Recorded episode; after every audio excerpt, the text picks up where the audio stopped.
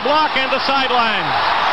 He has not stepped out. He may go all the way. He needs one block and he'll do it easily. Promise Mess I wouldn't do this. McDavid stops up. What a move. Shoots. Scores.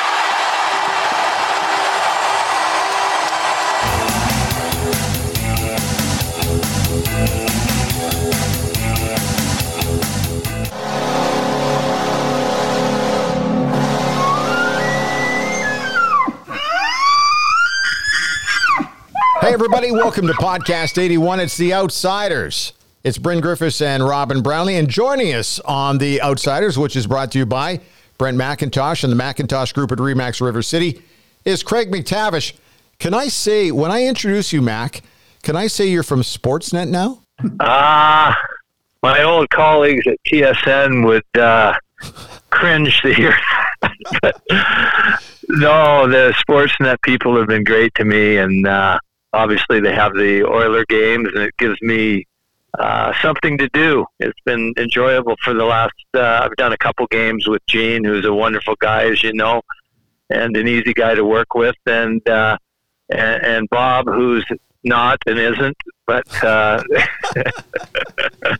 no, Bob, Bob's been fantastic too. So it's uh, it's been uh, been fun. Hey, hey, hey, Mac! I got to say, congratulations after all these years in the game and everything you've accomplished to make it to the pinnacle. The hockey media, I feel really good for you, Mac. I know. I just, you know, it's amazing how enlightened I've become since I become a, have become a card carrying member of the toughest, most intelligent uh, stra- strata in the world, the media. Hey, if you could go back and give advice to that guy in Switzerland who was giving you those questions that led off with opinion, remember that whole episode? Would you view Yeah. things differently now? Yeah, well, I, I, I, I looked at the guy a couple times because I, I, I was sure it was Ryan Rishaug in, in disguise. but uh, it, but it, it wasn't. But he went to the same training school. Point out the most negative things. Ryan and I have had a few laughs about this over the years, but uh, yeah, when uh, Ryan used to interview me after losses, it it'd just be the what's the worst possible thing that happened during the day, and that would be the first question, and the second question would be what's the second worst thing that could have happened today and did happen. but uh, yeah, that guy that guy was uh, something else. But anyways, it's it's when you get beat out of the playoffs.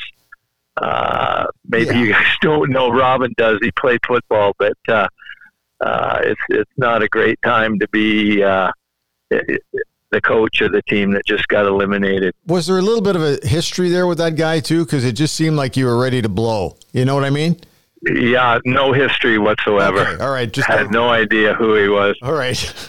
You know, when you were, you were around Mac T a lot, as I was. See, this guy clearly he didn't pick up uh, pick up the signals because honestly, if you spent more than fifteen minutes around Mac T and he didn't like your vibe, uh, he would Yeah. send out he would send out signals that told you without. doubt you're you're going down the wrong road here. Maybe take a left turn somewhere. Uh, this guy didn't get it, so I, I, I thought it was perfect. And I love the Rishaug reference too. I mean, hey Mac, let's face it. That is that a mandate of yours? Comment by you in the hallway outside the room that one time. I mean, that's a standing part of his intro on a radio station to this day. It was it was great. Yeah, yeah, yeah. Well, self awareness is not a quality that I would say is uh, in abundance with some of the media that I've met over the years. But, anyways, we carry on. I, I was totally convinced there would be times where you'd want to pull the tongue out of some of the media guys instead of just Harvey. But uh, anyway, let's uh, let's move on. Yeah. Let's talk about this new challenge. So, what have you learned so far? You're just kind of starting here. What, what what's the one or two things that have stood out for you so far? On in the media trail or Yeah. with our yeah Uh, I did it a few years ago, quite a few years ago with TSN, and uh, it, it's we always worked from the studio uh, in in Mississauga, just outside of Toronto. Right. Um, and and it's it's a, it's it's a lot better to be at the game live. And our vantage point from the sport Sportsnet desk there is fantastic. It's right above uh, our goalie for two periods. You see the play come right up the ice, and it, it's uh, it, it's great to be in in a live environment. I mean, you guys saw what it was like last year, obviously, but uh, you know it's really good to be in that electric atmosphere. And uh, the game on Friday night when Kevin's uh, number was retired was maybe the best game I've seen there in well many many years. It was such an exciting hockey game, and the vibe in the building, and just how exciting the team is. And uh, you know, my my favorite thing about watching the game of hockey has always been uh, the playmaking and the passing, and our, our team is just I mean, amazing in that regard. Uh, we we we get a little loose at times, but that's okay too at this time of year, as long as you have the offense to cover it. And uh, the mood after the game was just uh, the building was, you know, the the vibe in the building was fantastic. Everybody was just pumped. It was good for Kevin, and uh, you know, a great comeback, unbelievable goal, as you guys all know. I, mm-hmm. It brought me out of brought me out of my chair, and I took three steps back, and it was that's not easy to do at this stage of my career. Uh, but I mean, it, it, was amazing. And then uh, Darnell made a great pass to Leon for the overtime winner, and I thought the the roof was going to blow off. It was fantastic. Mac, the, the thing for me was this, and, and it seems certain players have a sense for the dramatic. Um, I've never seen a better goal than that. Not not in terms of an individual effort. There may have been some passing plays that are up there, but for an individual effort and for it to come on a night when Kevin's number is retired and with all those Hall of Famers looking on, I bet you a few guys looked at each other and said, did you see that? I mean, it was unbelievable the sense of timing that Connor McDavid has. Yeah, I think everybody looked at each other and said the same thing. Whether you're a Hall of Famer or watching your first game, it was uh, amazing the way he knifed through those four attackers and some of the pictures that came out uh, that my kids have shown me on social media, where he's right in the middle of uh, four defenders and just knifes through those guys. And then I'm sure the goalie was so shocked to see him through, get through those guys that uh, he went to change and Connor put it in the empty net. Hey, there's been some interesting comments. Uh, obviously, Daryl Sutter made some comments. He downplayed it, but I'm, I'm going to play something from Paul Maurice in Winnipeg when he was asked about it, and hopefully you can hear this. Hang on a second. Here we go. I don't even know. Sure. How do you teach four guys to defend against that? Well, when he just seemingly just. I, I don't know, like hold hands in the middle and then dive toward your net, maybe. That's high end coaching right there. You don't have to show the guy because those four guys, it's only been played 102,000 times. So you, it'd be completely redundant to bring it in your room and show them that clip. They've seen it. And, oh, and yeah. that one's not dying for a couple of months, right? Like that, that'll be in year enders. Yeah, they get to hang on to that one. So, so the question is, you've, you've yeah, obviously That's funny. You coached a long time here, so would you just not even show that to those guys? You just write that one off? No, no, I would not show that to anybody uh, on the team. That thing, they'll have seen it enough uh, by now, and that thing, as I said, is going to live in infamy for for years and years and years. That uh, they'll be in their 60s and seeing that goal. Um, Pete Peters when Gretz got the uh, what was it five goals to get uh, 50 goals in 39 games. Yeah. Uh, so I, I know Pete well worked for us for a lot of years and he saw those goals a lot. yeah. And, and he also commented on the fact that he, nobody was happier in the building than him when the fifth one went in because he was on the bench. Yeah. It was an empty netter. He didn't have to. He didn't have to deal with that yeah, that's that's that's that's funny. Pete's got a good sense of humor. And then from the Daryl Sutter standpoint, his team's got to play this team a lot. And right now, we're we're looking at a battle of Alberta down the stretch here because Calgary's playing great hockey right now. So do you think that's what he was kind of trying to do a little bit was to try not to build it up too much because they got to play the Oilers a lot? I think that's just Daryl. He he understates a lot of things, and uh, that's that's part of his charm. Yes, I think uh, you know it's always been best for both Edmonton and Calgary when the other team is good as well. I mean, we we we we went to the top together, and I think that's that's healthy. And when those games become so competitive that it really is uh, a great uh, great lesson for future big games against whatever the op- uh, opponent. And as a coach, you want to see your team playing those big big games. And the more big games you can play, and the better prepared you are to play in them. And I think it's always been great when Edmonton and Calgary have been good together not so good when it when they're both bad together, but it's always always great when yeah. they've been. Uh, you know, for a lot of years we were the best two teams in the NHL. It looks like that's. I mean, we're not maybe there yet, but it's close. Yeah. Mac, you, you just touched on something I was going to ask. Um, we are seeing uh, things from the Oilers that we we haven't seen for a while. Uh, I mean, nine and one is a great start, but a start is all it is. I understand that. But McDavid and Draisaitl seem to have found another gear. I didn't know that that was even possible. Um, this team looks like it's on the way, or at least has the potential to to to uh, get something done this year. When you look at this group, do you see any of the same thing? Oh, for sure. I mean, it's it's it's obvious to uh, somebody that doesn't know hockey well to see the skill level and the things that these guys do, and uh, you know, and, and, then the other things you mentioned McDavid and uh, Draisaitl. Uh, but the, the, the, the defense, the way they're moving the puck, Duncan Keith's going to be really good. He's got a lot of experience. He's got a great head, great hockey sense. Bouchard is really moving the puck well to himself. I mean, I mean, he he can uh, he snaps it up quickly, and they they make so many clean plays. Ceci's played very well. Um, I mean, the defense has been good. Koskinen's been uh, been been good too. I mean, he's off to a great start. I'm really happy for him. So I, I don't know. I'm I'm looking forward to seeing the Oilers face uh, a real button down tight team.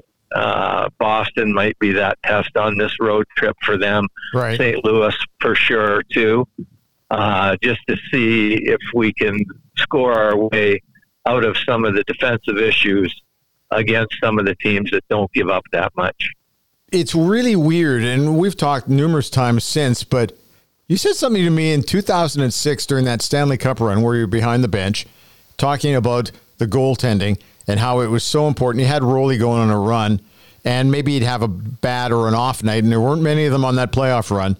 But you were always asked if you were going to change the netminder, and you said, no, you're going to be really careful with how you handle your netminders. Is it like that all the time? I never had a chance to ask you that in terms of. So here you've got Dave Tippett. He's got Mike Smith probably really close to coming back. Do you just keep running with the guy that, that's doing well for you now, or do you realize that you got to have to maybe at some point throw Mike right back in there, even if Mikko's playing well. Yeah, I, I would say that Mike's the number one guy. I, I, I don't think any of that has changed. And uh, that position is so mental mm-hmm. that you have to make sure that if, if you have a clear number one, which the Oilers do in Mike Smith, that uh, he's accorded uh, uh the starts uh, commensurate with him being number one. And uh, I, I, would be shocked if, uh, you know, maybe Mike backs up a game and then plays, right. but uh, it, he won't back up two games. Well, they do have two, they do have a back to back coming up here on is it what days are they toward the Thursday Friday? That's right. So that would be a natural place to make that transition, would it not? Yeah, I think so. Okay. Or or uh, or you play him uh, tomorrow night in Detroit if he's ready. So you know it. It just just depends on the comfort level they have with how healthy he is. Mac, uh, I wanted to ask you about something Bob Nicholson talked about, and fans have been talking about it too, um, with Kevin's number going up. Uh, you know, probably the last number to go up, you know, based on the Hockey Hall of Fame credentials until Connor and maybe Leon are just, you know, are finished playing. But this wall of honor, you played in an era with a lot of good players. I mean, you don't win all those cups without a lot of good players. Um, who jumps to mind uh, in a scenario like that for you? Is it like the fans? Is it a Ryan Smyth? Is it a Charlie Huddy? Is it some of the cup winning players that won't go into the hall first or some of the guys from the post cup era? How do you how do you look at that? Yeah, those two guys are at the top of my list for sure. I think uh, Charlie Huddy, such an understated uh, person and uh, so underappreciated as a player. He was so good, and I don't think too many people know how good he was. I mean, the people that played with him knew how good he was, especially Koff. Yeah. but but but uh, uh, Ryan Smyth for sure deserves uh, that. Some of the other guys of that era, Shawn Horcoff too. He was such a good consummate pro and got so much out of his ability and was so valuable to our team. Uh, Ales Hemsky, he'd be he'd be uh, a guy that would definitely be deserving of consideration. I mean, that guy scored big goals and played big minutes, and Yeah. he didn't. But when the game was on, he he was at his best. And, you know, certainly got a lot of respect for him. But guys like that, uh, Jason Smith for sure, the longest serving captain in Oiler history, which surprises a lot of people.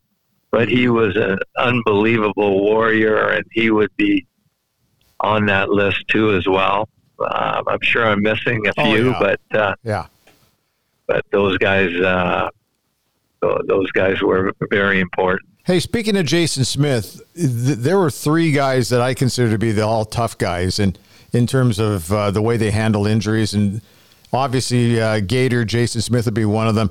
Ethan Moreau was another absolute horse. You, you, it, would- and Mike Grier, just to think, uh, there got to be a few other guys Yeah. that you can think of that would play through absolutely everything. Fogey was another one.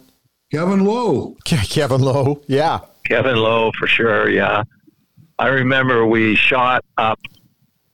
Ethan Moreau had a terrible ankle, and uh, I don't know. I, went, I I can't remember what round of the playoffs it was in, Mhm. but I don't think it was in the finals.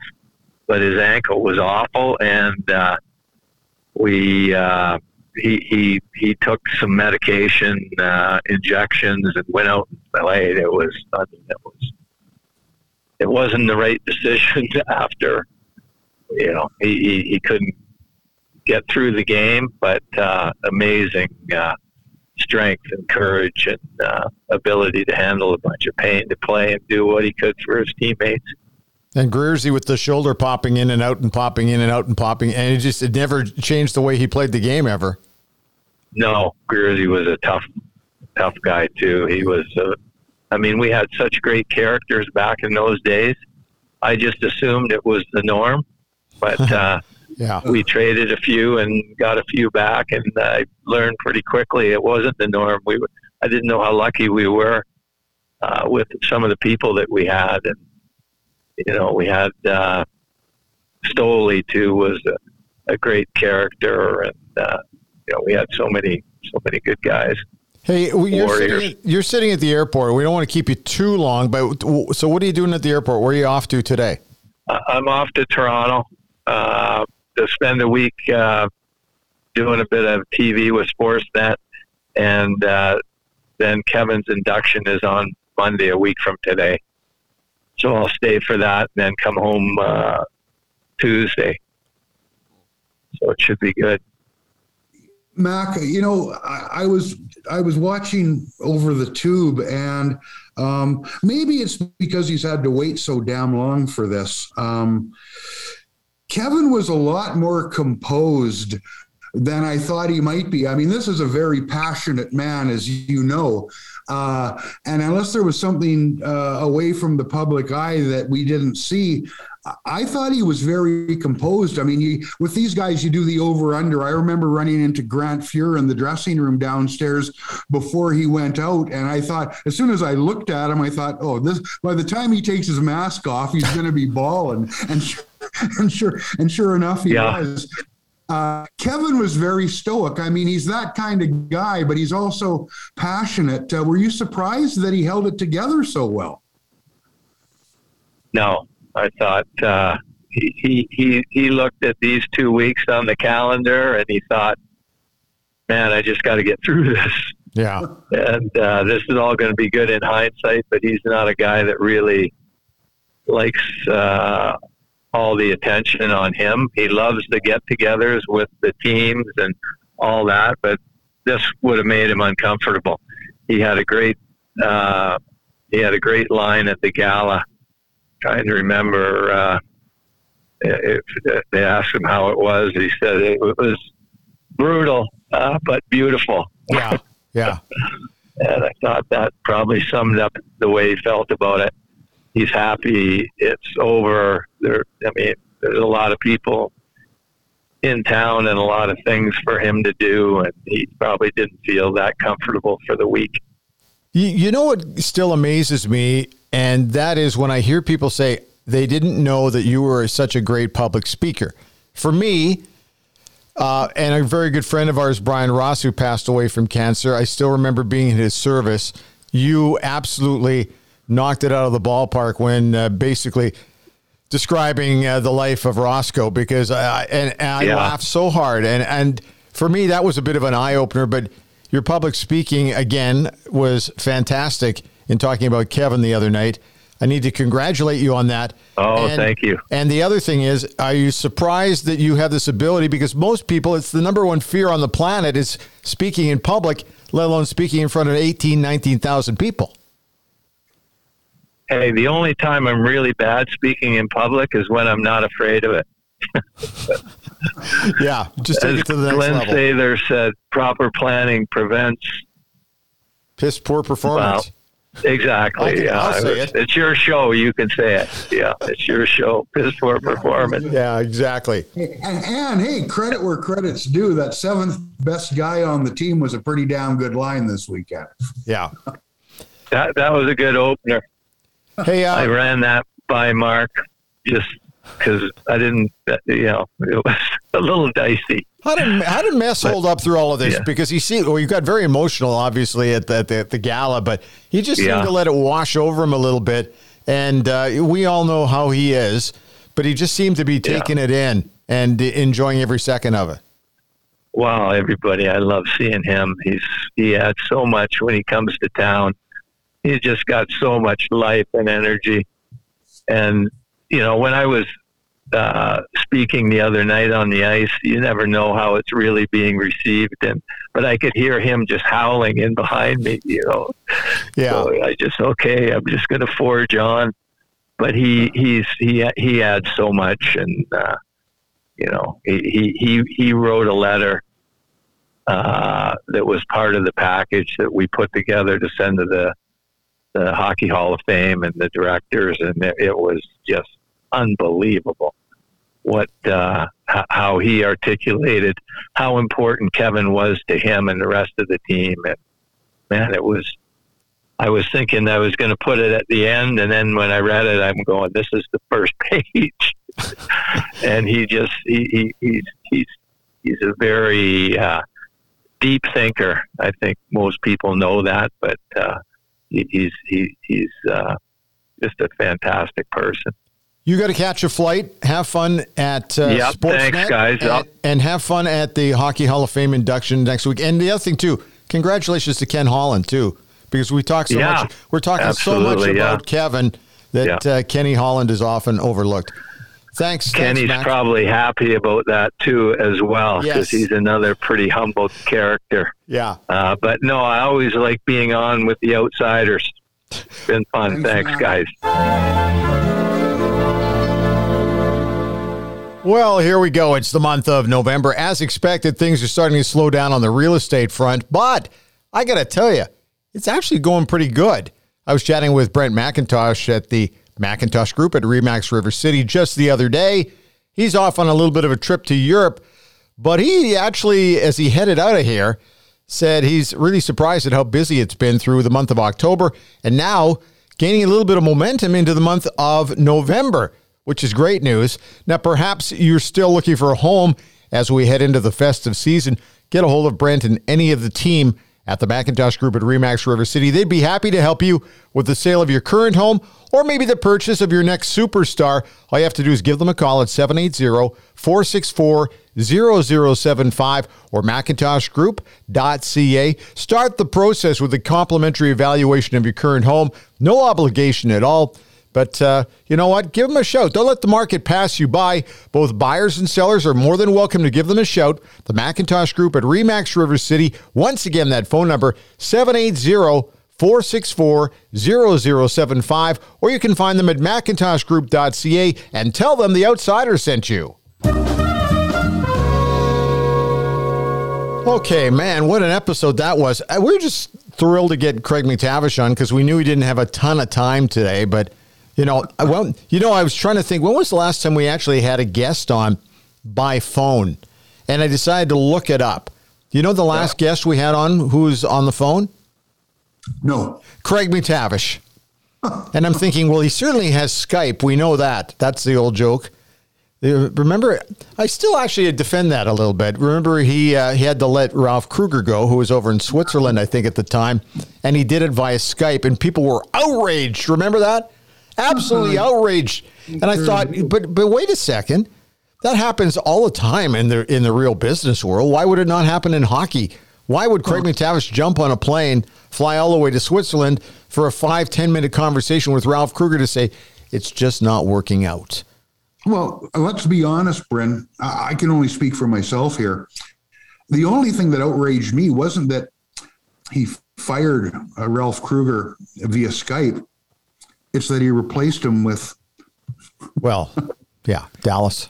Yeah. Dallas Eakins. Uh, Hey, listen, we all make mistakes, and I'm sure Mac would probably laugh that one off. Hey, listen, but, you know what? You take a chance, right? When you're hiring a new coach, you need a mulligan.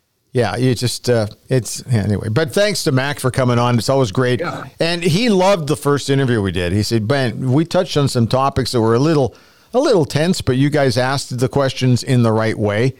And I still laugh about the uh, little episode he had with that one reporter in in uh, Switzerland. You and I actually played it on one of our podcasts.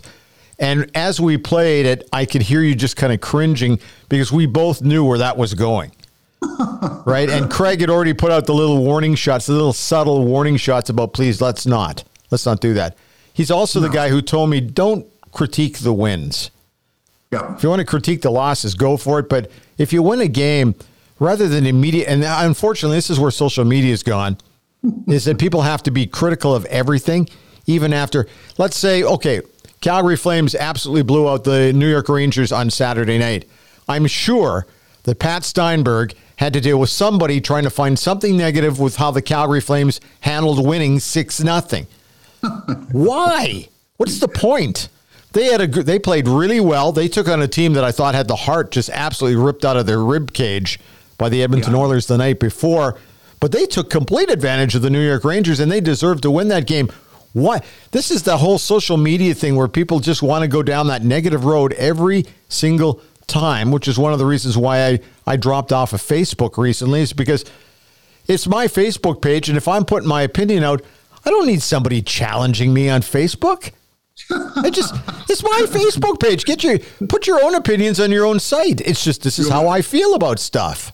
You're wrong. Go You're away, wrong. please. anyway, it's uh, it's just the way it is. Hey, um, eh, we got to talk about something that happened in the U.S. too this past week because last week we we devoted a lot of time to the Kyle Beach situation and how uh, how poorly the National Hockey League and how horribly the Chicago Blackhawks handled that. But we also saw another situation happen this week that just makes me roll my eyes at fan behavior.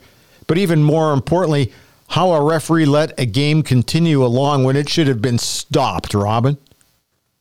Well, yeah, I mean, I it was. I want to say it was probably ten days ago now, but it's still a topic for discussion. High school game in Pennsylvania, um, and I don't think it was at either of the schools per se. It was at an arena where they could meet and play. Uh,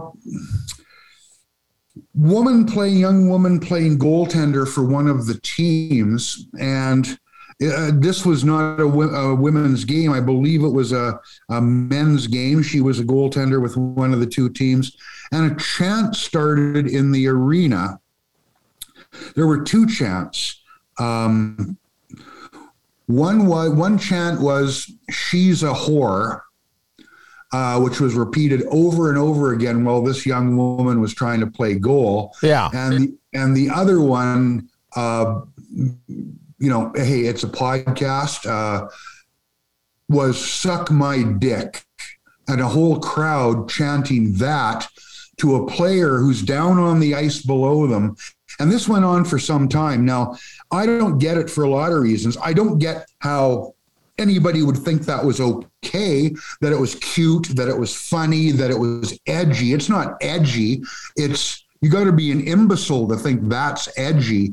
Um, but to put that young woman in that position uh, and basically making it sound like a whole arena is coming at her. Yeah. Um, and who stepped in? Was there not a school official, not a coach? Uh, and and look, and all the blame, or almost all the blame, goes to the people making this stupid chant.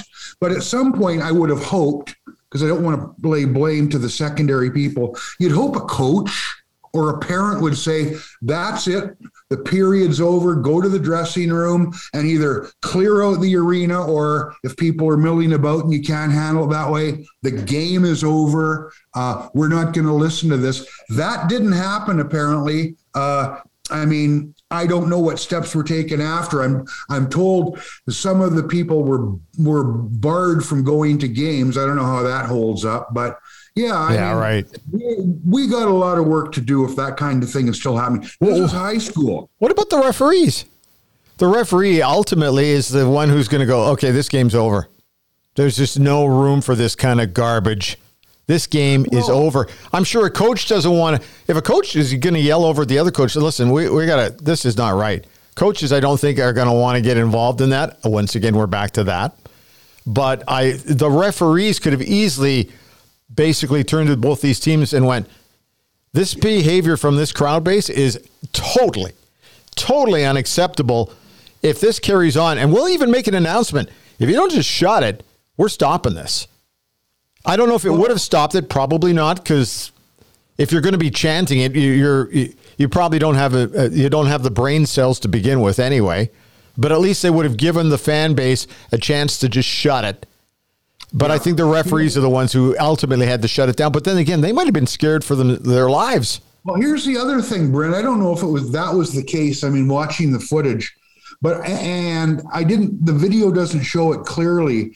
Uh, my guess, though, would be there's probably a better chance that the coaches of this ho- these hockey teams were adults as compared to the referee. You could have had yeah. somebody who was a student, a couple of students uh, who also officiate, you know, like you get in minor hockey. Yes. You get parents yelling at a 12 year old referee. Yeah. This might have been a couple of 16 year olds or one. I don't know how many officials they had. But you know what shuts it down right now in terms of this, this won't stand is both coaches who are in competition with each other, trying to win a hockey game, looking at each other and saying, don't care what the score is, we're unified.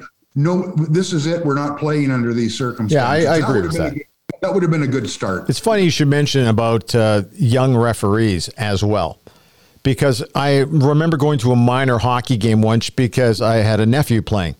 And yeah. I heard, and it was Edmonton Minor Hockey Week. They've got them all across the country And I remember some parents going after this young kid who's 12.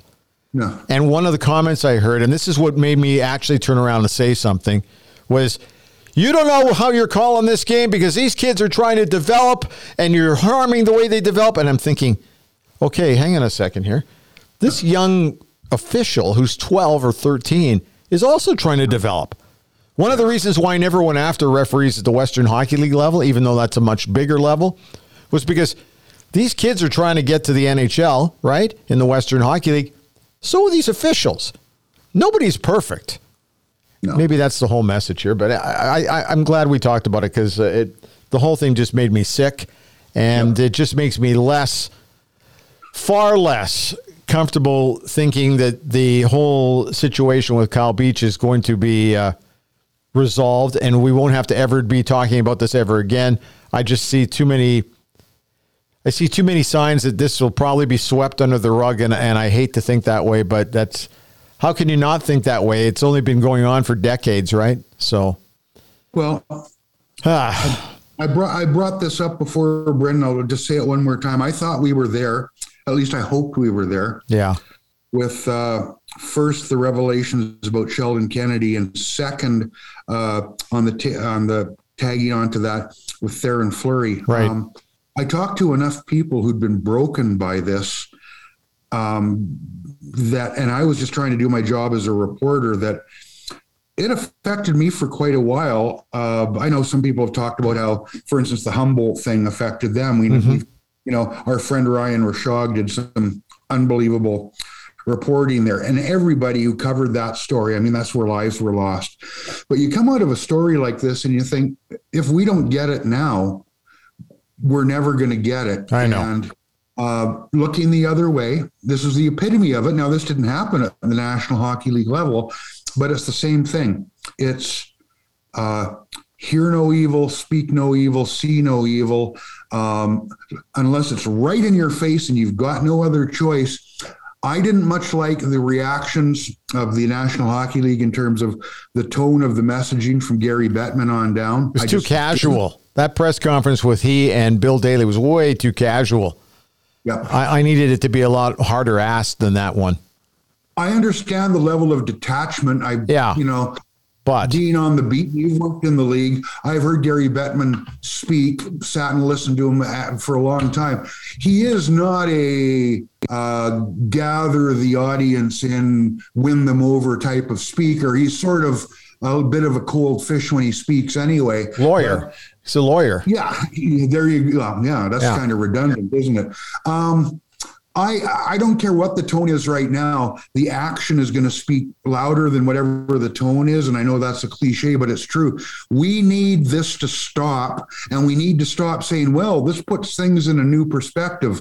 It shouldn't. It's been going on a lot longer than this, and it was going on a lot longer than before Sheldon Kennedy and Theoren Fleury came Yeah. along. It just wasn't nas- a national story root it out, figure it out, and make hockey. Hockey can be a little club with a team, the network, and the, the dressing room, and a group of players who are uh, considered a family. But you can't have family secrets like the kind we've just seen Yeah. uh, in this latest episode. It's not. It's not. You're not betraying anybody by going outside the team or the locker room and bringing this to light. In fact, you're betraying somebody for sure by not saying anything. God, let's just get past it.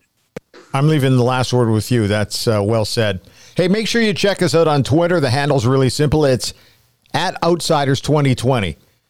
Please follow along and please contribute. I, I see a lot of guys like our stuff, but we'd love to get the feedback from you as well on any of the stuff that we post on our uh, on our Twitter account. Also, tell your friends to subscribe or like or follow our RSS feed on any of your favorite ear candy sites like Apple, Google, Spotify, Pocket Casts, Deezer, etc. You know where we're at. We're also on YouTube too. I record at the Road 55 studio in downtown Edmonton. I'm only about a block and a half from Rogers Place. Robin's a little bit further away in his luxurious studio in the southwest portion of the city of Edmonton. Once again, your uh, support is greatly appreciated. But the biggest thing, more than important, this is the most important thing for us, is with your support, make sure that you tell your buddies to retweet any of the stuff that they see or make sure that you pass along our RSS feed. That way we can keep growing our audience. And uh, that retweeting to your buds is really an essential thing for us. Robin, thanks for your time today. And thanks to Craig MacTavish for joining us. And we'll talk to you next week, right? You sure will, pal.